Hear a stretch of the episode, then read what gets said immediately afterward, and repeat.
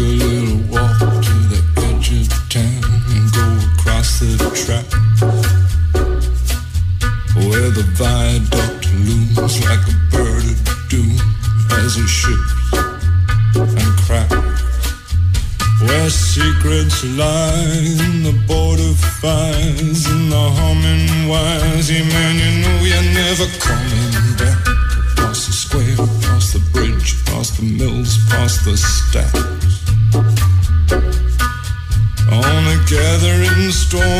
Comes a tall, handsome man in a dusty black coat with a red right hand.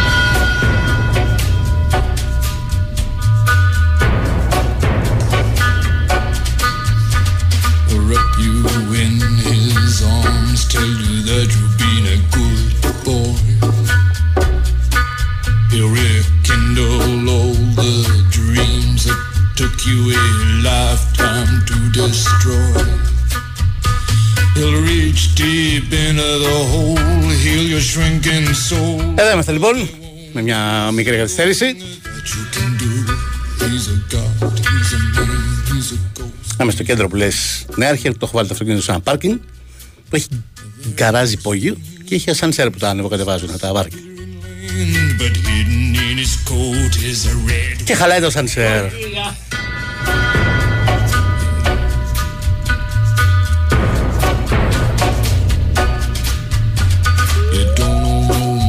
Ευτυχώς διπλό και είχε και ένα μικρό. OK, okay, καθυστερούσε, φάγαμε μεγάλη ουρά. Αλλά βγήκε το αυτοκίνητο από κάτω. Για το γιο θα μπορούσα να ήμουν ακόμα εκεί.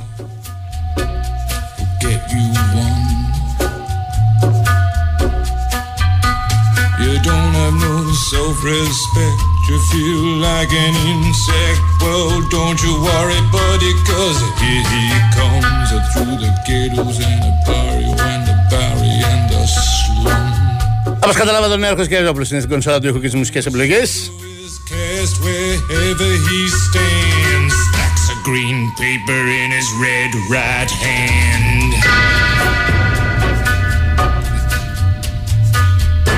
Η Βαλαντίνα Νικολακοπούλου φροντίζει για όλα. Εδώ είσαι κι εσύ. Δεν σε είδα. Εδώ είναι και η κυρία Σοφία Θεοδωράκη.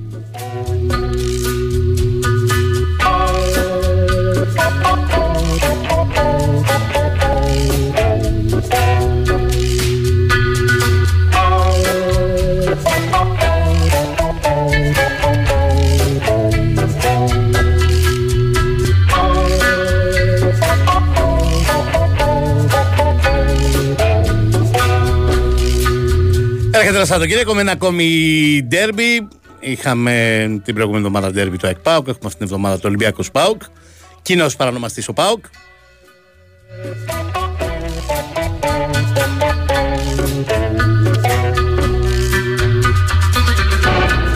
Έχετε ένα Σάββατο με δύο εκτός έδρας αποστολές για Παναθηναϊκό θεωρητικός πιο επικίνδυνη στη Λαμία για ΑΕΚ θεωρητικός λιγότερο επικίνδυνη γιατί δεν έχει ταξίδι, δεν είναι επαρχία στην Κεσαριανή με την Κηφισιά.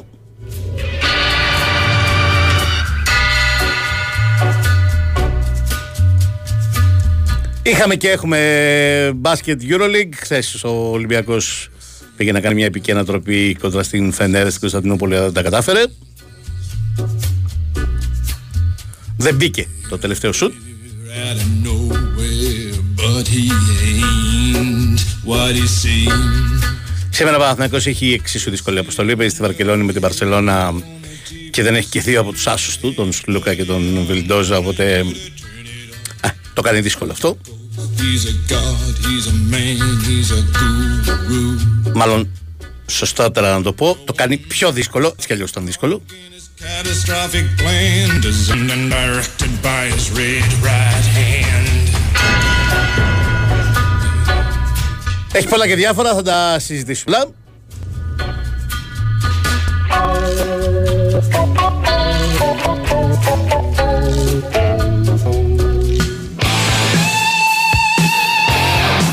Το Ολυμπιακό Πάο περιμένουμε καταρχάς να δούμε αν θα γίνει και κλεισμένων των θυρών. Πράγμα που είναι και το πιθανότερο. Ε, υπό την έννοια ότι φαίνεται ότι η απόφαση της εκδίκασης της έφεσης του Ολυμπιακού από τις εφέτες ΕΠΟ θα βγει ε, πριν το μάτς με τον ΠΑΟΚ. Και αν όντως βγει πριν από το μάτι με τον Μπάουκ, ανεξάρτητα από το τι θα γίνει σε σχέση με το μάτι με τον Παναθηναϊκό, αν θα ισχύσει δηλαδή αυτό το 0-3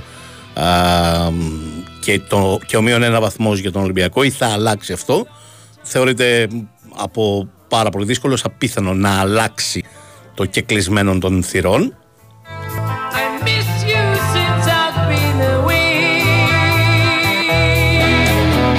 Αυτές οι δύο αγωνιστικές δηλαδή που έχει φάει ο Ολυμπιακός κεκλεισμένο των θυρών οπότε αν μείνει αυτό το σκέλος της τιμωρίας, της τιμωρίας παραλαμβάνω, ανεξάρτητα από το ότι θα συμβεί στο άλλο σκέλος, στο μάτς με τον Παναθηναϊκό το 0-3 και το 0-1, αν μείνει το δεύτερο σκέλος, που ξαναλέω είναι το εξαιρετικά πιθανό, τότε το μάτς με τον Μπάουκ, επειδή η τελεσίδικη απόφαση θα έχει εκδοθεί είτε σήμερα αργά το βράδυ είτε αύριο το πρωί, θα ισχύσει από το μάτς με τον Πάουκ, οπότε αυτό θα γίνει και κλεισμένο των θυρών.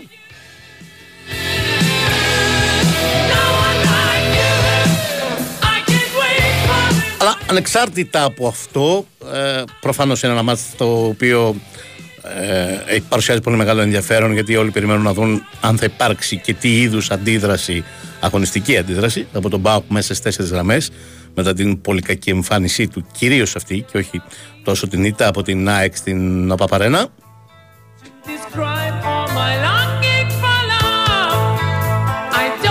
Ένας Πάουκ που ξέρει πάρα πολύ καλά ότι με αντίστοιχα κακή εμφάνιση ε, δεν θα μεγαλώσει απλώς την εσωστρέφεια, θα την εκτοξεύσει σε δυσθεώρητα ύψη.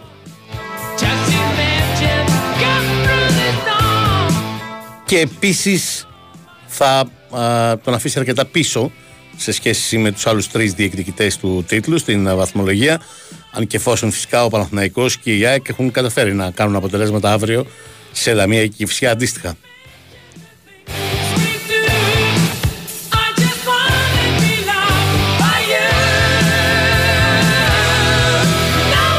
Όχι, όχι, όχι. Με, δεν είπα, μην βάζετε λόγιο στο στόμα μου, δεν είπα ότι είναι απίθανο να αλλάξει η αφαίρεση βαθμών. Δεν είπα ότι είναι απίθανο να αλλάξει το 0-3. Είπα ότι αυτό είναι το διακύβευμα της έφεσης. Αυτό είναι που μπορεί να αλλάξει ή μπορεί να μην αλλάξει. Είπα ότι είναι πολύ δύσκολο να αλλάξει το δύο αγωνιστικές και κλεισμένο των θυρών. Αυτό είπα.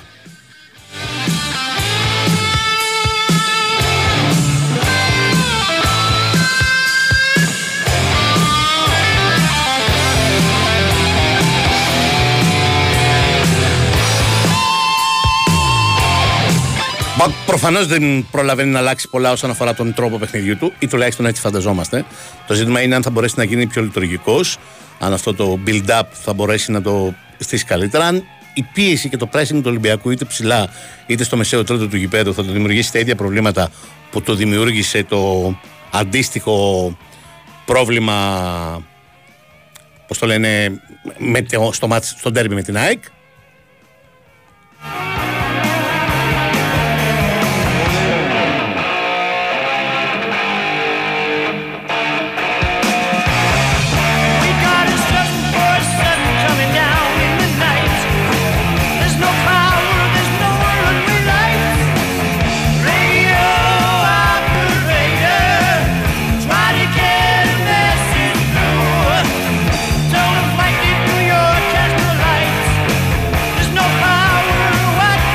Δηλαδή ο Πάπου θα βρίσκει πολύ σκούρα όταν αυτό το pressing και η πίεση είτε ψηλά είτε στο μεσαίο τρίτο λειτουργεί πάρα πολύ καλά από τον αντίπαλο.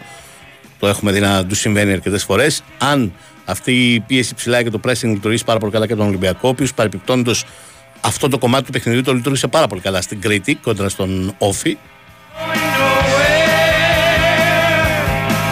Τότε ο Πάουκ θα πρέπει να βρει φάρμακο και αντίδοτο σε όλο αυτό, διότι τις περισσότερες φορές που το έχει αντιμετωπίσει δεν τα έχει καταφέρει. Όπως για παράδειγμα την περασμένη Δευτέρα στην ΟΠΑΠΑΡΕΝΑ.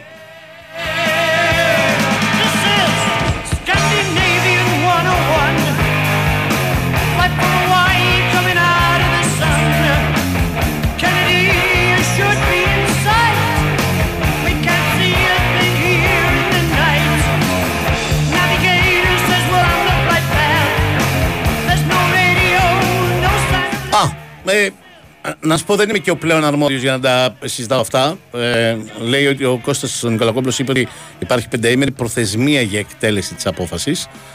Αν υπάρχει κάτι τέτοιο, δίστανται οι απόψεις, γιατί σε όλες αυτές τις αποφάσεις ε, πώς το λένε, επιδέχεται ερμηνείας.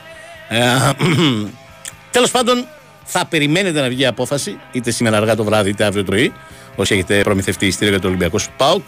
Εκεί θα μάθουμε και αν θα γίνει με κόσμο ή χωρίς κόσμο.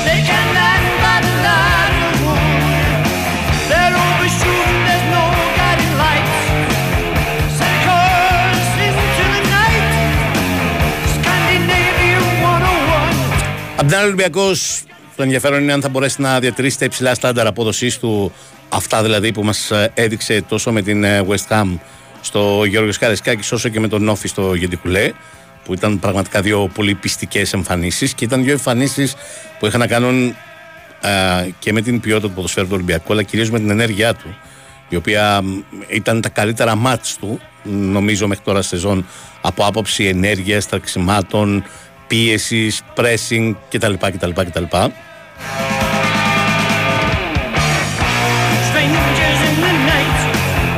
Και αυτό είναι κάτι που περιμέναμε ότι θέλει χρόνο για να συμβεί σε μια καινούργια ομάδα με έναν καινούργιο προπονητή και με πολλούς νέους ποδοσφαιριστές και ότι μέχρι να το δούμε στην ε, συνολική εκδοχή του, να το πω έτσι, να μην το πω στην τέλεια μορφή του, να το πω στην συνολική εκδοχή του, θα χρειάζονταν χρόνος είναι ένα ερώτημα λοιπόν αν έχει φτάσει αυτός ο χρόνος.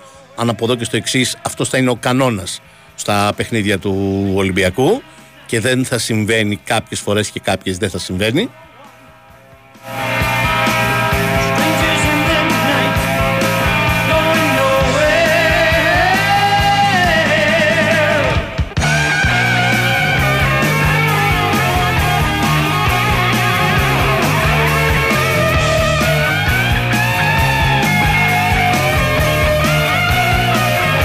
Κατά τα άλλα υπάρχουν ερωτήματα και για τις δύο ε, πώς το λένε ενδεκάδες, τα πρόσωπα που θα επιλέξουν οι προπονητές.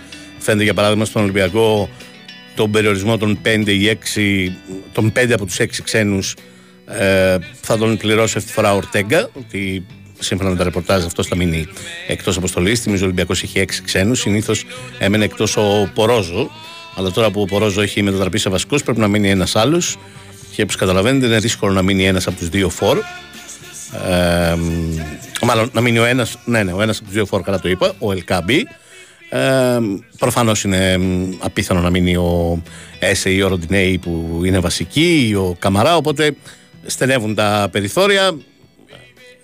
Πέντε βασικοί ή τέλος πάντων τέσσερις συν τον Ελκάμπη, αν δεν είναι βασικός ο Ελκάμπη και είναι ο Γιώβετιτ. Φαίνεται πως θα είναι η πεντάδα των ξένων που θα επιλέξει ο Μαρτίνεθ. Οπότε θα μείνει στον εκτός αποστολής.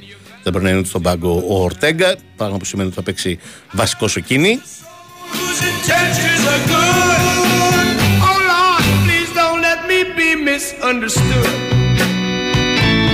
If I seem edgy, I want you to know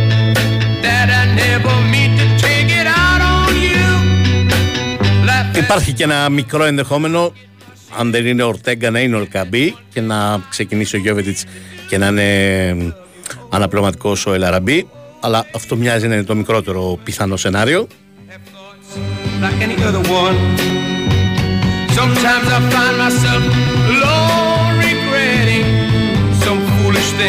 Συνεπώς, με βάση αυτά τα δεδομένα, ο Ολυμπιακός θα έχει ασφαλώς τον Πασκαλάκη κατά τον κολπό, τον Ροντινέη και τον Κίνη δεξιά και αριστερά στην άμυνα, τον Μπορόζο με τον Ρέτσο κεντρικό αμυντικό δίδυμο. Τα δεδομένα, ο Ολυμπιακός θα έχει ασφαλώς τον Πασκαλάκη κατά τον κολπό, τον Ροντινέη και τον Κίνη δεξιά και αριστερά στην άμυνα, τον Μπορόζο με τον Ρέτσο κεντρικό αμυντικό δίδυμο, τον Έσε με τον Καμαρά δίδυμο κεντρικών χαφ, τον Φορτούνη και τον Ποντένσε στα άκρα της μεσαίας γραμμής ή στα άκρα της επίθεσης, όπως θέλετε πείτε το τον Ελ Κααμπί, τον Γιόβετιτς στην κορυφή της επίθεσης και απομένει η τρίτη θέση των μεσοεπιθετικών. Αν θα είναι τρίτος μεσοεπιθετικός, π.χ. ο Μασούρας ή ο Σολμπάκεν, νομίζω πιθανότερο σενάριο είναι ο Μασούρας, ή αν θα υπάρξει πάλι αυτό το τρικ που είδαμε με την West Ham, των τριών κεντρικών χαφ δηλαδή.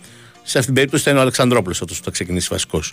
Λέω ότι το πιθανότερο σενάριο είναι να παίξει κάτι σαν ε, πίσω από τον Σέντερ Φόρο Μασούρας, όπω συνέβη στο Ηράκλειο, ο οποίος βοηθάει και στην μεσαία γραμμή. Και εδώ σε αντίθεση με το ντέρμπι με τον Παναθναϊκό, δεν θα υπάρχει υπεραριθμία του Πάουκ, γιατί ο Πάουκ δεν παίζει με τρεις κεντρικούς χαφ, με δύο παίζει. 4-2-3-1 δηλαδή, όπως κατά κόρον παίζει και ο Μαρτίνεθ, ή τέλος πάντων να το πούμε 4-4-2, με έναν παίχτη πίσω από το Σεντερφόρ που συνήθως είναι ο Μασούρας.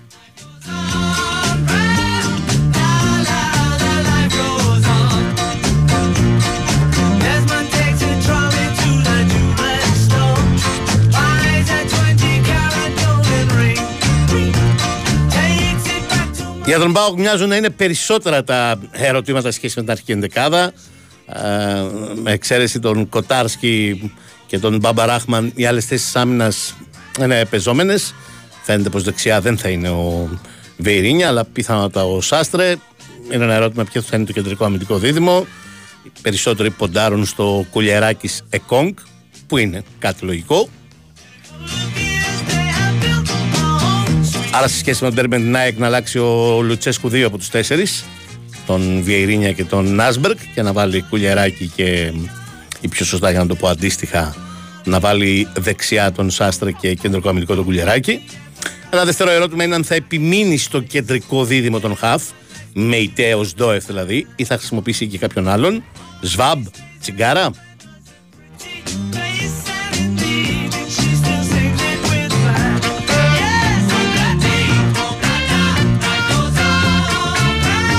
30 των μεσοεπιθετικών με δεδομένο ότι έχει ένα μικρό πρόβλημα. Ο Τάισον μπορεί να είναι η ίδια, δηλαδή η Κωνσταντέλια Ζήφκοβιτς Ντεσπόντοφ. Αν το έχει ξεπεράσει το πρόβλημα ο Τάισον, μπορεί να πάρει αυτό στη θέση του Ντεσπόντοφ.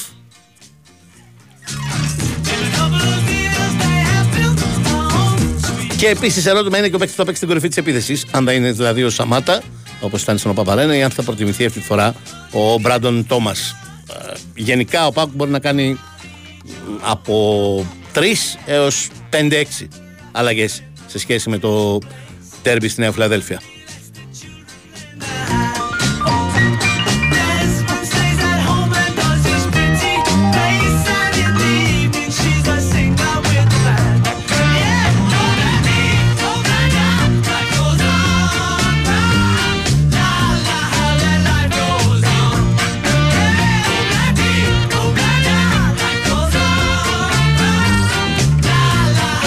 Με ρωτάει ένας φίλος πριν πάμε στο διάλειμμα του για τις διαφημίσεις, αν πιστεύω ότι η όποια απόφαση ε, μπορεί να επηρεάσει την ψυχολογία των ποδοσφαιριστών.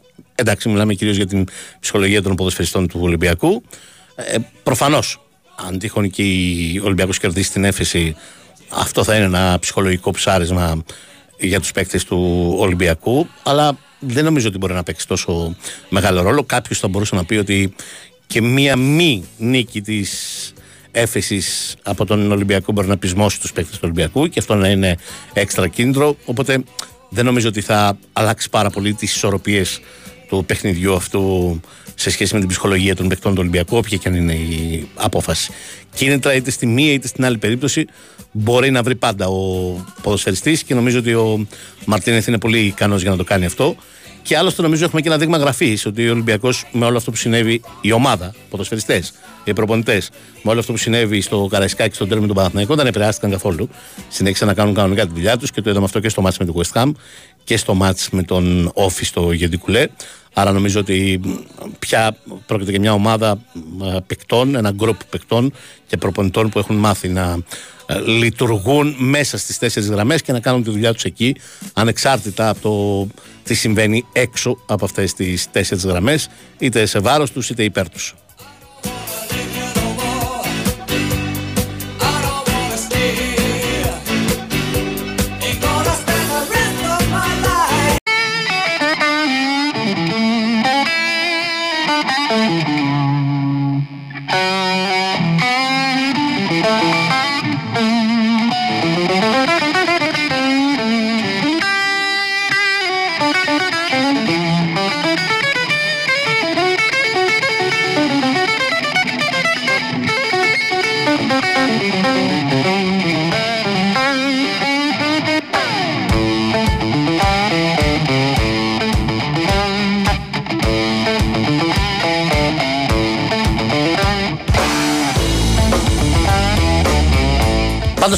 Μια αγωνιστική που okay, μπορεί τα φωτισμοδιότητα να πέφτουν πάντα ο συνήθως στους μεγάλους.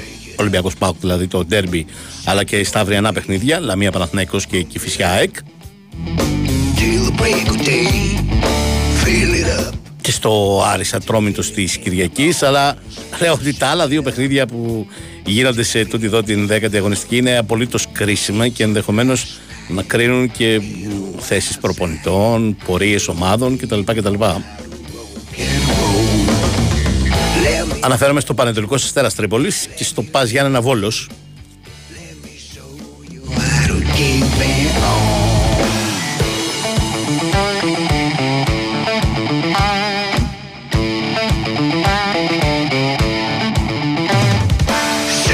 από τις τέσσερι τελευταίες ομάδες της βαθμολογία του Πας Γιάννενα. Και για μια ομάδα τα Τρίπολης που αν φορά, σίγουρα εκεί στη θέση θα υπάρχει κίνδυνος να έχουν περάσει άλλες δύο, τουλάχιστον άλλες δύο. Και γενικά δεν θα μπορέσει να επιβεβαιώσει ότι φέτος είναι μια χρονιά που δεν θα κινδυνεύσει σε σχέση με την παραμονή του στην κατηγορία, αλλά θα κάνει μια πορεία τουλάχιστον να σωθεί άνετα σε αντίθεση με άλλες χρονιές που διεκδικούσε ευρωπαϊκά ειστήρια. Αυτό μοιάζει φέτος δύσκολο για τον Αστέρα Τρίπολης, εκτός και αν μεταμορφωθεί αρχή γενομένης από αυτό το παιχνίδι στο Αγρίνιο με τον Πανετολικό. Τώρα το πόσο σημαντικό είναι ο Πας Γιάννενα, το μάτι του Πας Γιάννενα με τον Βόλο, νομίζω το καταλαβαίνει ο καθένας. Είναι οι δύο τελευταίες ομάδες βαθμολογίε. Ε, ο Βόλος έχει και ένα μάτι λιγότερο αυτό που δεν έχει δώσει στην έδρα του με τον Πανσεραϊκό. Ε, και εδώ η ήττα μπορεί να σημαίνει και εξελίξεις σε κάποια από τις δύο ομάδες.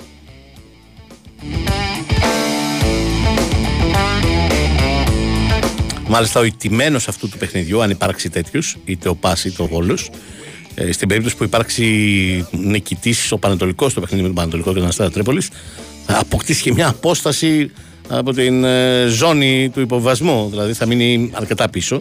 Οπότε το καταλαβαίνει κανείς πόσο σημαντικό και πόσο κρίσιμο είναι αυτό το παιχνίδι στα Γιάννενα. Αλλά το ίδιο στα δικά μου μάτια ισχύει για το παιχνίδι στο Αγρίνιο ανάμεσα στον Πανατολικό και τον Αστέρα. Όπου ο Πανατολικό είχε ένα πάρα πολύ κακό ξεκίνημα. Αλλά αν καταφέρει και κάνει μια νίκη σε αυτό το παιχνίδι, θα αφήσει αρκετές ομάδες από κάτω του στη βαθμολογία. Πραγματικά αρκετές. Ε, στα μάτια μου πιθανόν και να αφήσει να ανέβει στην ε, ένατη θέση. Δηλαδή να αφήσει από κάτω τον Αστέρα, την Κυφυσιά, τον Ατρόμητο, τον Μπάσκετ, τον Βόλο και να αναπνέει πολύ καλύτερα.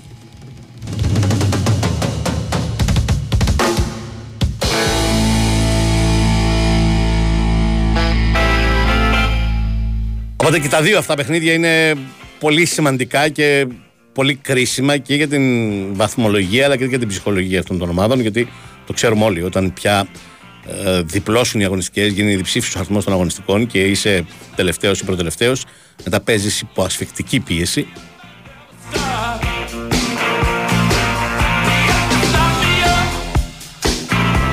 Και τα πρέπει πολλές φορές καταβάλουν και ομάδες που κοιτάς τα ρόστερ τους και λες δεν ήταν για να κινδυνεύσουν, αλλά εν τέλει κινδυνεύουν ή και καμιά φορά πέφτουν.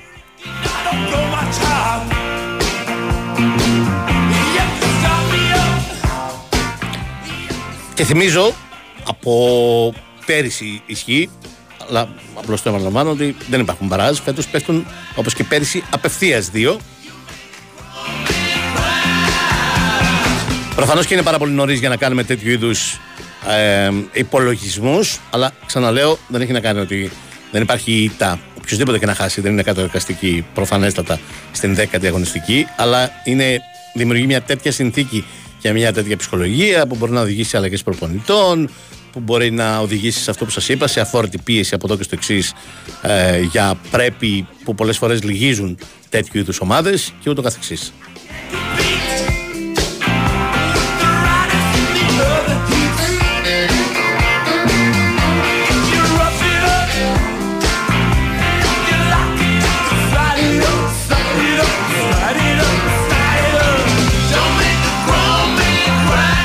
Να σας θυμίσω ότι αν ακόμα ψάχνετε τρόπο για να ξεκινάσετε από τα έξοδα θέρμανσης στο χειμώνα και να χαρείτε την αυτονομία σας, η λύση είναι μία, η σύνδεση με το φυσικό αέριο.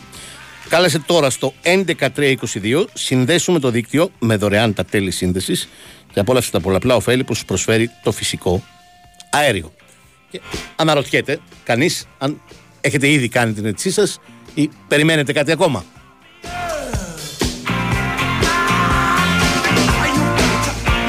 Winsport FM 94,6 Θέλω να βλέπω μπάσκετ ολοκλήρης της γης Να βρω ποιος θα σουτάρει το επόμενο για τρεις Νόβι θέλω, στους αγώνες μπάσκετ θέλω και στους αγώνες μπάσκετ, αυτό που θες από το παιχνίδι σου το έχεις στη Novibet. Με ακόμα περισσότερες αγορές διαθέσιμες στο Bet Builder και με πιο πλούσια και διαδραστική εμπειρία live streaming, εδώ παίζεις όπως εσύ θέλεις. Novibet. Το παιχνίδι όπως θα ήθελες να είναι. Ρυθμιστής ΕΕΠ. Συμμετοχή για άτομα άνω των 21 ετών. Παίξε υπεύθυνα. Η υπηρεσία live streaming προσφέρεται στους αγώνες της Ευρωλίγκας. Η Winsport FM 94,6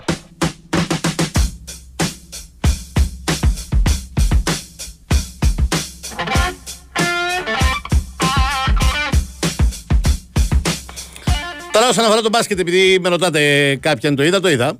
Ε, Όλες τις εβδομάδες έχω πει τις περισσότερες, δηλαδή στην τελική ψηφία των εβδομάδων που δεν έχουμε ευρωπαϊκά παιχνίδια στο ποδόσφαιρο και άρα δεν έχω ταξίδια, δεν έχω μεταδόσεις κτλ. Ε, βλέπω Euroleague για να έχω εικόνα. Και χθες είδα και σήμερα θα δω.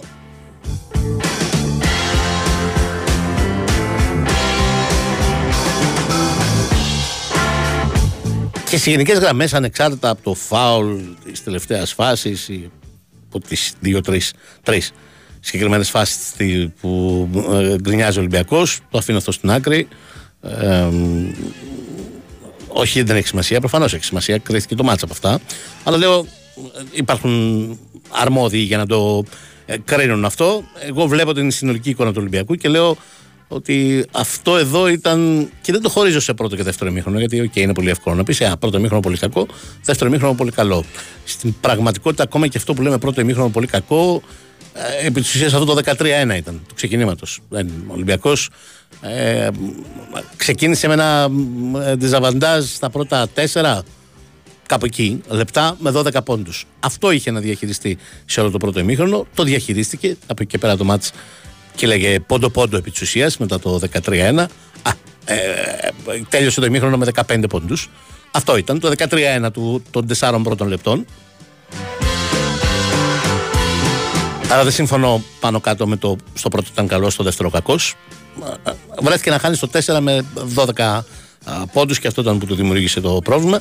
OK, okay, προφανώς βελτίωσε την απόδοσή του στο δεύτερο ημίχρονο. Αλλά λέω ότι σε μια βραδιά που υστέρησε ένας από τους σημαντικότερους, αν όχι ο σημαντικότερος του ε, παίχτης, ο Walkup, ποιος είναι προφανές ότι δεν είναι σε καλή κατάσταση και είναι προφανές ότι είναι καταπονημένος πολύ.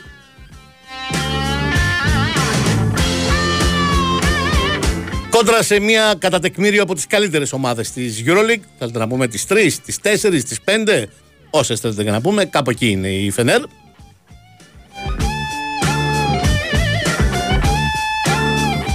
Έφερε το ματς στο ένα καλάθι. Υπό αυτήν την έννοια είναι μια πάρα πολύ καλή εμφάνιση. OK, okay. καλό θα ήταν, πολύ καλό θα ήταν να έχεις συνοδευτεί και από νίκη. Αλλά σε σχέση με τις δυνατότητες της ομάδας, τα συμπεράσματά σου δεν τα βγάζεις από το ένα καλάθι, τα βγάζεις συνολικά από το 45 λεπτό.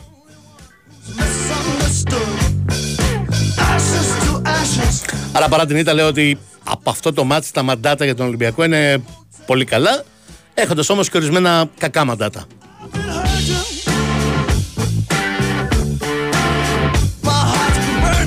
Το ένα από αυτό, από αυτά είναι ότι προφανέστατα αυτή τη στιγμή ο Ολυμπιακός και ο προπονητής του δεν είναι έτοιμος να ανοίξει το rotation του. Ο Ολυμπιακός είναι μια ομάδα που στα χρόνια του Μπαρτζόκα τα επιτυχημένα τα δύο προηγούμενα βασίζονταν σε αυτό ακριβώς το ανοιχτό rotation. Ότι δεν υπήρχαν παίχτε και μάλιστα παραπάνω του ενός πλην του Βεζέγκοφ δηλαδή που έπαιζαν 30 και 35 λεπτά. Τώρα ο Ολυμπιακός πάει σε ένα rotation επί της ουσίας 7 παικτών και αυτό δεν του επιτρέπει να παίξει το μπάσκετ που θέλει ο Μπαρτζόκας, γιατί το μπάσκετ αυτό στηρίζεται πάρα πολύ στην ενέργεια και στην άμυνα. Και με 7 παίκτες στο rotation είναι αδύνατο να έχεις 40 λεπτά ενέργεια και πολύ καλή άμυνα.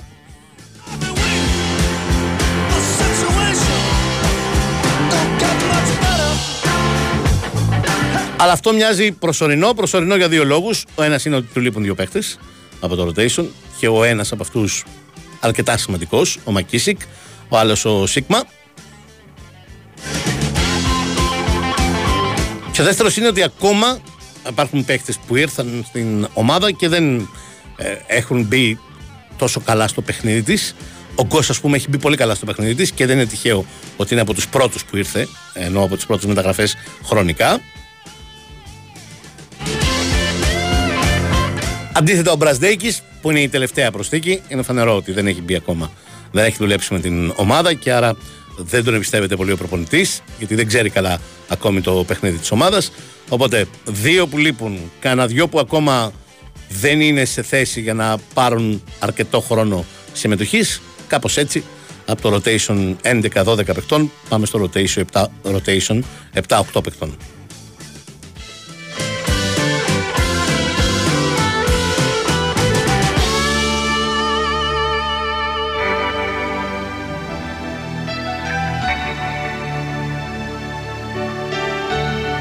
Και αυτό το βλέπεις και περιμένεις να δεις την εξέλιξη αυτής της ομάδας όταν θα είναι σε θέση ο προπονητής να κάνει αυτό το rotation που πάντα θέλει να κάνει, των τουλάχιστον ε, 10 παικτών.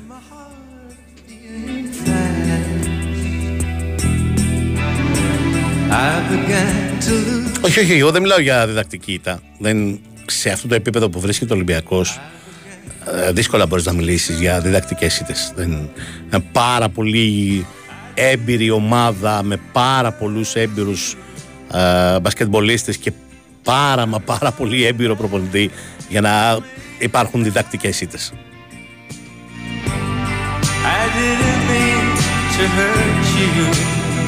Λέω είναι μια ήττα που δεν κοστίζει πολύ γιατί είναι σε μια έδρα που οι περισσότεροι θα χάσουν χάθηκε μια μεγάλη ευκαιρία να πάρει μια νίκη που δεν θα πάρουν παρά ελάχιστοι εκεί μέσα. Και υπό αυτήν την έννοια είναι η ζημιά ότι έφτασε το μάτς στο να εκτελεί για την νίκη ή τέλος πάντων για την παράταση και να μην τα καταφέρει.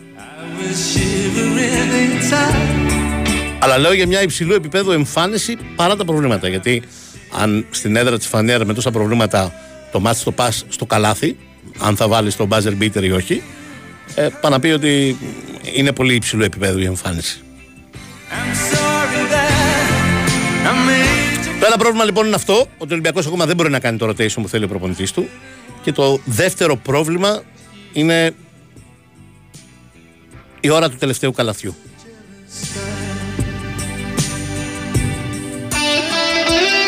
Ο Ολυμπιακός εδώ και πάρα πολλά χρόνια, πριν καν την επιστροφή του Μπαρτζόκα, ήξερε τι πρέπει να κάνει την στιγμή που θα έρθει η ώρα για το τελευταίο σουτ που θα κρίνει το μάτς. Παλιότερα Σπανούλης.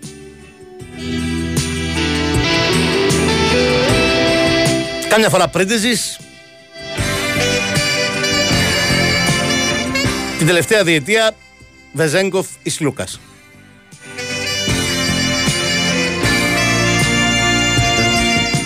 Τώρα δεν ξέρεις.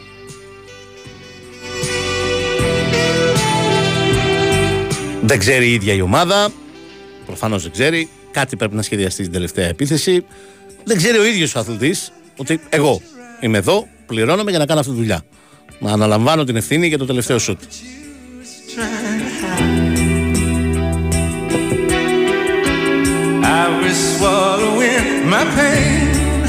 Άλλοτε μπορεί να το παίρνει ο Γκος όπως το πήρε, άλλοτε ο Βόκαπ, άλλοτε ο Κάναν. Οποιοδήποτε τέλος πάντων, ο Πίτερς ο οποίος παρεμπιπτόντω θέση έχει κάνει μυθική εμφάνιση και έβαλε ένα τρίποντο στο τέλος και πήγε στους 19. Ε, μέχρι τους 16, μέχρι να βάλει δηλαδή το τελευταίο τρίποντο, δεν είχε σκοράρει με τρίποντο και απορούσε αν είναι ρεκόρ καριέρας γι' αυτόν στο να έχει φτάσει στους 16, στους 18, στους 19 πόντους που έφτασε τελικά χωρίς να έχει βάλει τρίποντο. Έβαλε ένα βέβαια στο τέλος.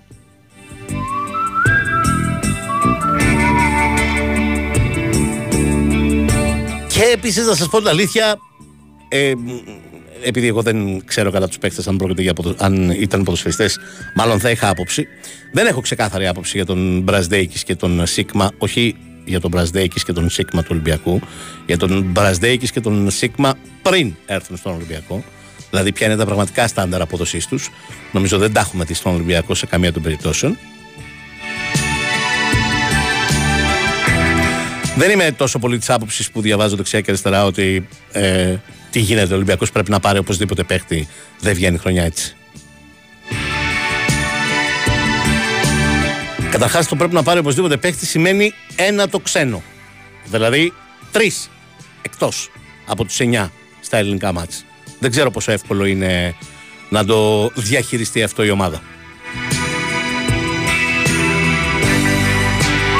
Δεν ξέρω τώρα οι πολλοί φίλοι του Ολυμπιακού λένε στις 9 τώρα. OK, okay, ας είναι έξω μονίμως ο Μπραζντέικις και ο Σίκμα. Ξαναλέω, ε, Προφανώς από αυτό που έχουμε δει μέχρι τώρα, καταρχάς από το Σίκμα έχουμε δει ελάχιστα πράγματα γιατί το παιδί είναι και τραυματίας. Αλλά τέλος πάντων από αυτό που έχουμε δει μέχρι τώρα στον Ολυμπιακό, προφανώς είναι εύκολο να το πεις αυτό. Αλλά ε, επίσης λέω ότι ε, αυτά τα παιδιά είχαν μια πορεία, είχαν μια καριέρα πριν που δεν ήταν αυτά τα στάνταρ τους, ήταν πολύ υψηλότερα και αυτά περιμένει να δει ο προπονητής όταν θα ενσωματωθούν στο παιχνίδι της ομάδας. Νομίζω ότι μπορεί ο Ολυμπιακός να χρειαστεί να προσθέσει κάτι στο ρόστρο του, αλλά είναι πολύ νωρίς για να το πει κάποιος τώρα. Ε, ίσως ο Δεκέμβρης θα είναι ένας προτιμότερος χρόνος για να το αποφασίσει και να το κρίνει αυτό.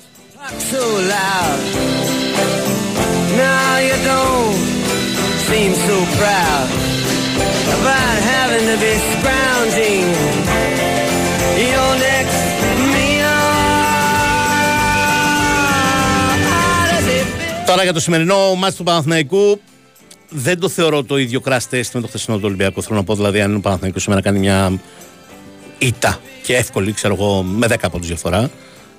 Είναι άλλη κουβέντα. Μιλάμε για έναν Παναθηναϊκό που σήμερα δεν θα έχει τρία, τα τρία μάλλον πιο βασικά γκαρντ του.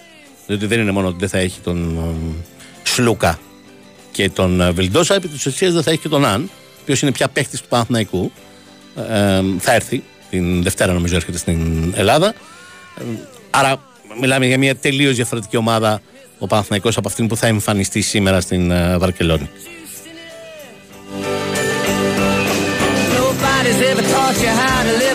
Είναι όμως ένα πρώτο δείγμα για να δούμε αν αυτή η νίκη στο ΣΕΦ απελευθέρωσε λίγο την ψυχολογία αυτής της ομάδας, ε, μεγάλωσε λίγο την αυτοπεποίθησή της και τη σιγουριά, την, θα την κάνει να αισθανθεί πολύ καλύτερα στο παρκέ θα την κάνει να αισθανθεί πολύ πιο δυνατή και σίγουρη για τις δυνάμεις της και τις επιλογές της, γιατί υπήρχε μια τέτοια αμφιβολία μέχρι το σεφ στον Παναθηναϊκό. Ήταν απολύτως φανερό αυτό και δεν ήταν μόνο οι δύο ήττες από τον Ολυμπιακό, ήταν και το ξεκίνημα στην EuroLeague, δεν ήταν τίποτα τρομερό. Οπότε υπήρχε μια αμφιβολία μέσα στην ίδια την ομάδα, λέω, για το πόσο καλή είναι αυτή η ομάδα ή όχι.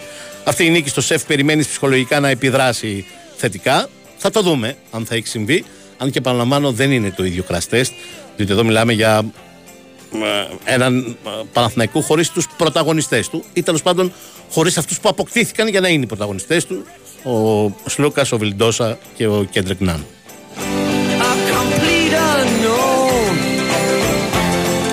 Λείπει και ο Παπαπέτρου, βεβαίως, θα πει κάποιος, αλλά επειδή ο Παπαπέτρου θα λείψει πολύ, δεν θα λείψει μια, δύο, τρεις εβδομάδες, ένα μήνα, θα λείψει τρεις μήνες όπως φαίνεται και να δούμε. Ε, OK, okay, αυτό είναι κάτι που προς το παρόν και για μεγάλο χρονικό διάστημα πρέπει να το βάλει στην άκρη.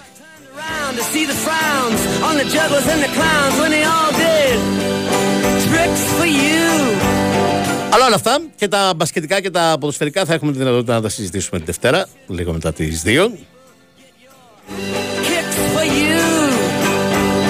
Όταν θα έχουμε και τα δεδομένα στα χέρια μας.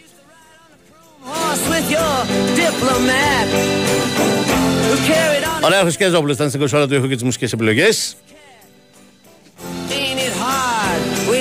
Η Βαλτίνα Νικόλα Κοπούλου και η Σοφία Θεοδωράκη ήταν στην δημοσιογραφική επιμέλεια.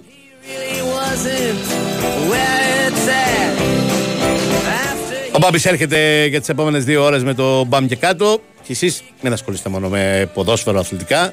Πηγαίνετε και καμιά βόλτα. Ακούστε και λίγο μουσική. Σήμερα, ας πούμε, movie songs στο Αθήνα Live στις 9.30 ώρα το βράδυ με τη Μαντό. Εδώ δίπλα μας. Καλά να περάσετε. Φιλιά, καλό Σαββατοκύριακο.